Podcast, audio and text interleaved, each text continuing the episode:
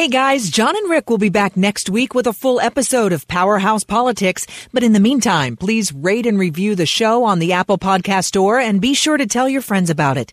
Now here's ABC's Sherry Preston and Karen Travers with more on what happened in Washington this week. It was another tumultuous week for the Trump administration. It all got started when National Security Advisor Michael Flynn resigned after he admitted to misleading Vice President Pence about phone calls that he had conducted with the Russian ambassador before taking office. Then the president's pick for Labor Secretary Andrew Puzder withdrew his name from consideration after being heavily scrutinized about his past. It all culminated with a wide-ranging news conference that lasted over an hour, where the president took questions on just about everything. ABC's Karen Travers was at the White House to cover all of it. So Sherry, this was remarkable. Usually press conferences, I mean, sometimes you'll you'll get an announcement the president's going to hold a press conference in a few hours, and that sends everybody scrambling to get ready. But usually that comes from an email or word from the press team. Instead, the president himself announced this on Thursday.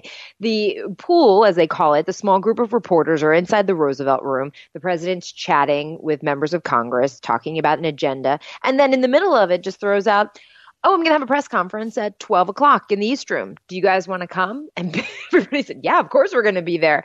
It was so uh, spur of the moment that even some of the junior press, press staff didn't know this was happening and couldn't give us any details as to how to set up. And But, you know, the president now has been in office for exactly four weeks. He's taken questions uh, during meter, meetings with world leaders, but he hasn't had this full-blown press conference like this.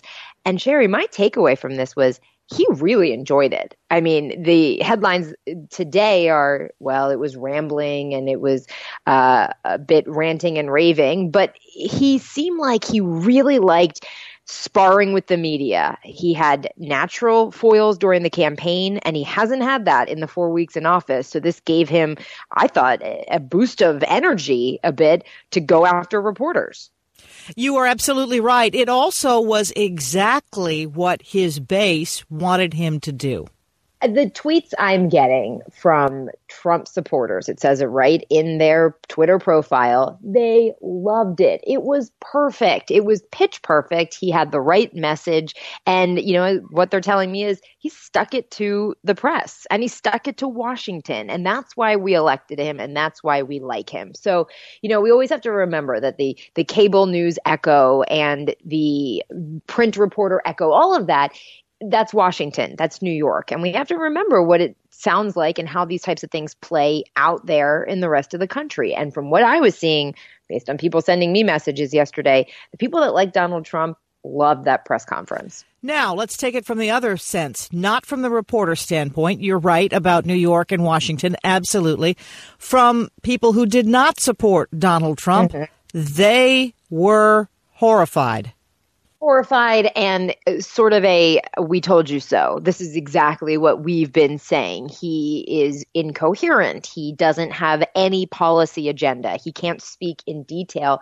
And then you can get into some of the controversies. You know, he had repeated questions posed to him about whether he could say that nobody on his campaign team had contacts with Russia. Yes, John. Thank you, Mr. President. Uh, I just want to get you to clarify because it's a very important point.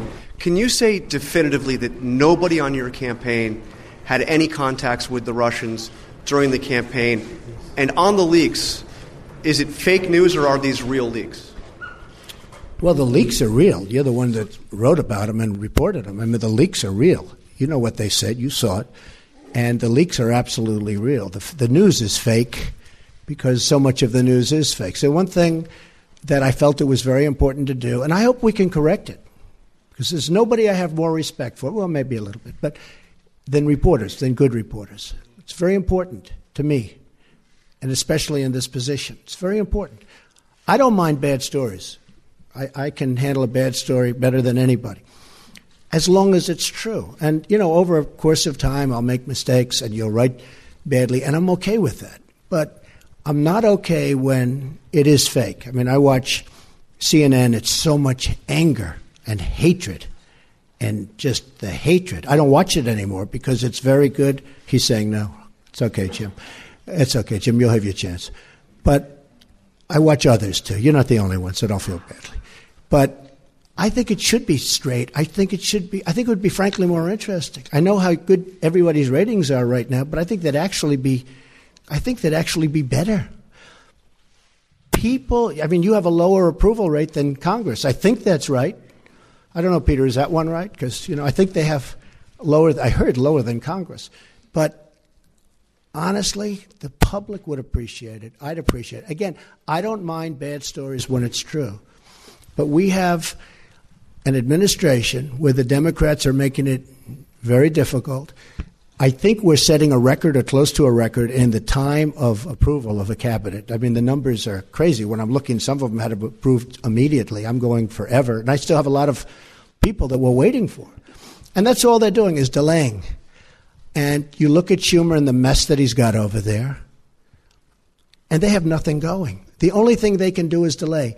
And you know, I think they'd be better served by you know, approving and making sure that they're happy and everybody's good.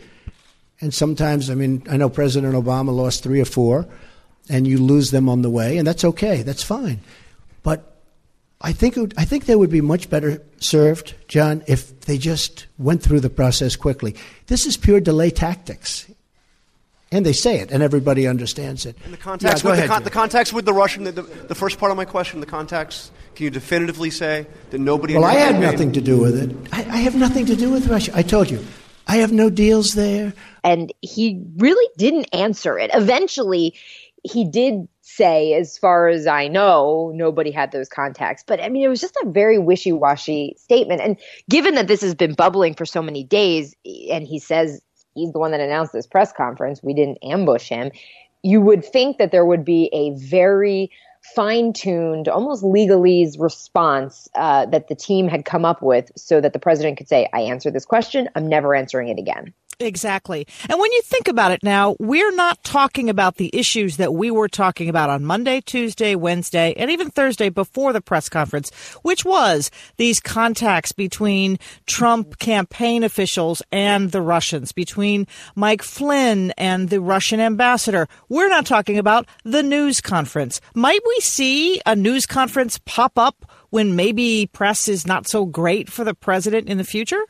I would think so. I think the fact that A, he seemed like he was really enjoying it. B, he looks for his supporters and he really just seems to be speaking to his base these days. Uh, and to them, he looked decisive. He looked in charge, even if he wasn't talking about any tangible results or anything specific to announce. But I think we will see this more often. The word we got was that the president thought it went very well.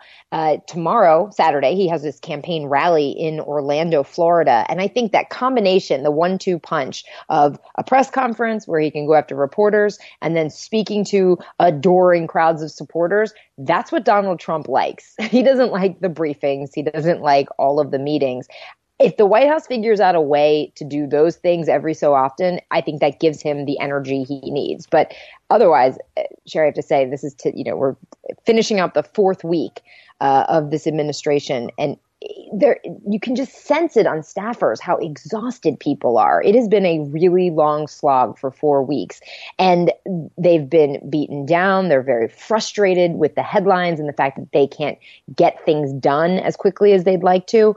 So i think they're going to start looking for ways to give themselves a boost when they can.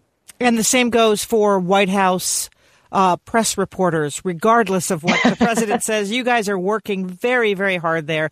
And uh, the rest of us uh, across the country want to say thank you. We appreciate it and enjoy your day off. Thank you. Our thanks to Sherry and Karen for that. And be sure to tune in next week for a new episode of Powerhouse Politics. Thanks for listening.